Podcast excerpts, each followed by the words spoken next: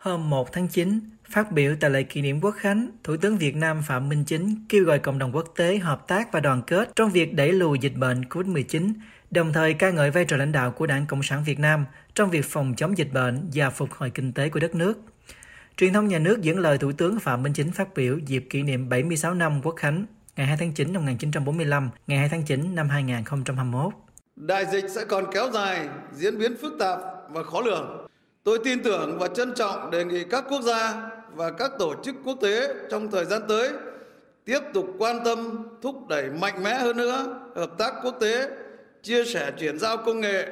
kinh nghiệm, tài chính, vật tư, trang thiết bị, sinh phẩm y tế, thuốc điều trị và đặc biệt là sự hỗ trợ về vaccine, nhất là sự tiếp cận vaccine bình đẳng, để giúp đỡ chúng tôi một cách nhanh nhất, nhiều nhất và sớm nhất có thể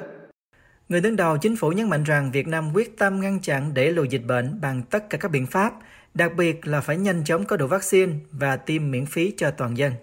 Phát biểu qua cầu truyền hình với đại diện các nhà ngoại giao nước ngoài tại Việt Nam, ông Chính nói rằng trong khó khăn, thách thức và gian nan, tinh thần đoàn kết tương trợ, chia sẻ quốc tế là liều thuốc quý để chúng ta cùng nhau đi qua dịch bệnh và tăng cường mối quan hệ hợp tác nhiều hơn nữa vì hòa bình, hợp tác và phát triển. Ông Chính đồng thời khẳng định rằng đất nước sẽ tiếp tục vững bước trên con đường Đảng Cộng sản Việt Nam và Chủ tịch Hồ Chí Minh đã chọn trong việc đấu tranh và bảo vệ nền độc lập, chủ quyền thống nhất toàn vẹn lãnh thổ, quyền tự quyết của dân tộc, quyền tự do, hạnh phúc của nhân dân. Cũng trong dịp quốc khánh này, truyền thông nhà nước Việt Nam cho biết Chủ tịch nước Nguyễn Xuân Phúc hôm 30 tháng 8 đã ký quyết định đặc xá cho 3.026 phạm nhân, trong đó có 499 tù nhân dân tộc thiểu số, 21 phạm nhân mang quốc tịch nước ngoài. Trang Công an Nhân dân hôm 31 tháng 8 dẫn lời Thứ trưởng Bộ Công an Lê Quốc Hùng cho biết, đợt đặc xá này có 21 phạm nhân nước ngoài được đặc xá với 7 quốc tịch khác nhau, trong đó có 10 phạm nhân quốc tịch Trung Quốc, 3 phạm nhân quốc tịch Nigeria, 2 phạm nhân quốc tịch Campuchia. Ngoài ra còn có các phạm nhân quốc tịch Mỹ, Nhật Bản, Hàn Quốc, trong đó có 2 phạm nhân được đặc xá trong trường hợp đặc biệt.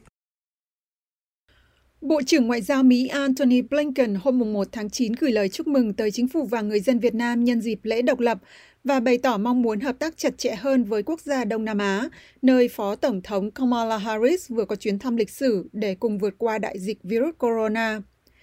Đại dịch COVID-19 đã gây ra những thiệt hại nặng nề trên khắp thế giới, bao gồm cả hai quốc gia của chúng ta, Ngoại trưởng Blinken nói trong một thông cáo báo chí được Bộ Ngoại giao Mỹ đưa ra ngay trước ngày Quốc khánh mùng 2 tháng 9 của Việt Nam. Ông nói tiếp, chúng ta đã hỗ trợ lẫn nhau trong những thời điểm khó khăn này, cũng như thông qua hợp tác y tế ngày càng tăng, trao đổi vật tư và thiết bị y tế, và gần đây nhất là tài trợ vaccine của Hoa Kỳ. Mỹ là nước tài trợ nhiều nhất cho Việt Nam tính tới thời điểm này kể từ khi đại dịch virus corona có nguồn gốc từ Vũ Hán, Trung Quốc bắt đầu bùng phát hồi đầu năm ngoái. Việt Nam đã nhận 6 triệu liều vaccine từ Mỹ, trong đó có 1 triệu liều được gửi tới Việt Nam trong thời gian chuyến thăm của Phó Tổng thống Harris tới Hà Nội vào tuần trước. Trong chuyến thăm đầu tiên của một phó tổng thống Mỹ tới Việt Nam, bà Harris nói rằng Mỹ rất biết ơn người Việt Nam đã ra sức giúp đỡ khi chúng tôi cần hỗ trợ vào lúc đầu đại dịch. Ngoài gửi tặng vaccine, Mỹ cũng tài trợ cho Việt Nam 44 triệu đô la thông qua hỗ trợ kỹ thuật và chương trình COVID-19, gồm 23 triệu cam kết thêm trong chuyến thăm của bà Harris.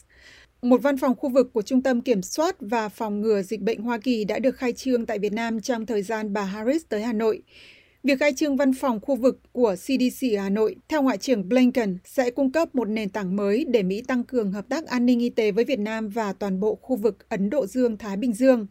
Việt Nam và Mỹ không nâng tầm quan hệ lên đối tác chiến lược trong chuyến thăm vừa qua của bà Harris như nhiều người kỳ vọng, nhưng theo các nhà quan sát, mối quan hệ giữa hai cựu thù được thắt chặt hơn và lòng tin chiến lược giữa hai nước được nâng cao thêm. Mối quan hệ Việt-Mỹ tiến lên một tầm cao mới vào năm 2021 nhờ những nỗ lực chung của chúng ta để vượt qua quá khứ và hướng tới một tương lai tươi sáng hơn cho nhân dân của chúng ta, Ngoại trưởng Blinken nói trong tuyên bố chúc mừng Quốc khánh Việt Nam, một việc làm thường lệ hàng năm của Bộ Ngoại giao Mỹ không chỉ đối với Việt Nam mà còn với nhiều quốc gia khác trên thế giới.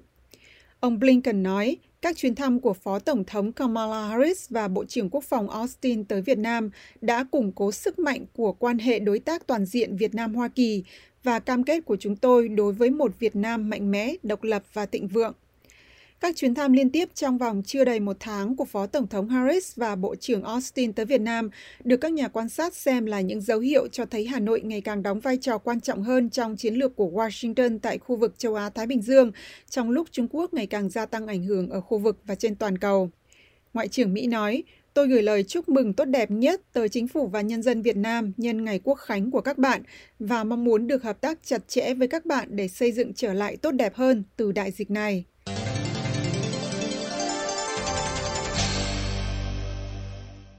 Những người đứng đầu hai ban tuyên giáo của Việt Nam và Trung Quốc mới đây vừa tổ chức điện đàm, cam kết thực hiện các đồng thuận giữa Hà Nội và Bắc Kinh, đồng thời thúc đẩy hợp tác về nghiên cứu lý luận, tuyên truyền báo chí. Trưởng ban tuyên giáo Trung ương của Đảng Cộng sản Việt Nam Nguyễn Trọng Nghĩa điện đàm với trưởng ban tuyên truyền Trung ương Đảng Cộng sản Trung Quốc Hoàng Khôn Minh hôm 30 tháng 8.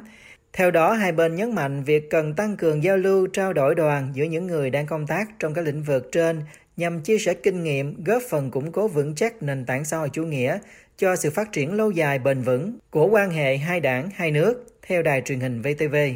Tân Hoa Xã dẫn lời ông Hoàng Khung Minh cho biết, Trung Quốc sẵn sàng cùng Việt Nam thực hiện đồng thuận mà lãnh đạo hai đảng, hai nhà nước đã đạt được, thúc đẩy quan hệ hợp tác thực chất trong lĩnh vực tuyên truyền và văn hóa, không ngừng làm giàu mối quan hệ đối tác chiến lược toàn diện song phương. Thông tấn xã Việt Nam dẫn lời ông Nghĩa khẳng định tại cuộc điện đàm rằng Đảng, Nhà nước và nhân dân Việt Nam trước sau như một coi trọng việc duy trì và phát triển hợp tác hữu nghị tốt đẹp bền vững với Đảng, Nhà nước và nhân dân Trung Quốc.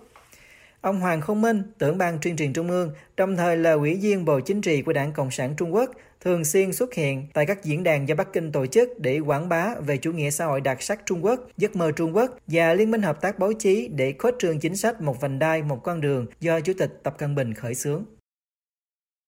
Vietnam Airlines đang thúc đẩy kế hoạch triển khai các chuyến bay đầu tiên đến Mỹ vào cuối tháng 10 sau hai thập niên chờ đợi, trong lúc hãng hàng không quốc gia đang tìm cách giảm thiểu thiệt hại nặng nề từ sự ảnh hưởng của đại dịch COVID-19.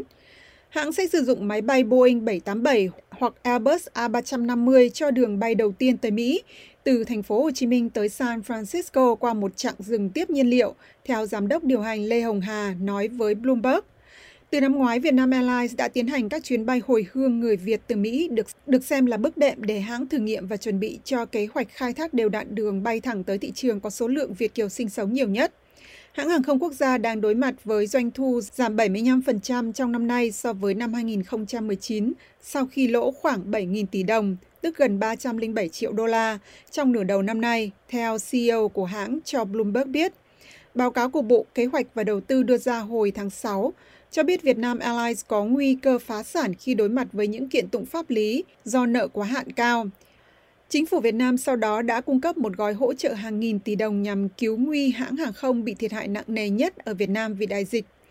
Việt Nam đóng cửa biên giới và ngừng các đường bay thương mại quốc tế từ đầu năm ngoái và chỉ cho phép các chuyến bay đưa người Việt hồi hương, các chuyên gia nước ngoài của các doanh nghiệp chủ chốt và các nhà ngoại giao vào Việt Nam. Các chuyến bay nội địa được nối lại vào mùa hè năm ngoái sau khi bị hạn chế, nhưng lại một lần nữa bị giảm thiểu từ tháng 6 trong đợt bùng phát tồi tệ nhất. Theo truyền thông trong nước, Cục Hàng không Việt Nam hôm 30 tháng 8 yêu cầu các hãng truyền thông dừng bán vé đường bay nội địa trong lúc số ca nhiễm virus corona hàng ngày tiếp tục tăng lên mức kỷ lục mới.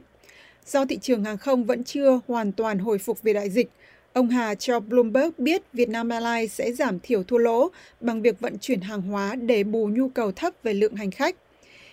Vào năm 2003, Vietnam Airlines được Bộ Giao thông Vận tải chỉ thị cho việc cung cấp dịch vụ bay thẳng tới Mỹ bắt đầu từ năm 2005. Tuy nhiên, do những lo ngại về lợi nhuận, hãng hàng không quốc gia đã không thể thực hiện được mục tiêu này, theo VnExpress. Vietnam Airlines là hãng hàng không đầu tiên của Việt Nam được cấp phép bay thẳng tới Mỹ. Ngoài hãng này, Bamboo Airways cũng được cấp phép và cũng lên kế hoạch mở đường bay tới Mỹ từ tháng này, nhưng không rõ kế hoạch của hãng hàng không tư nhân mới nhất của Việt Nam đã bắt đầu hay chưa.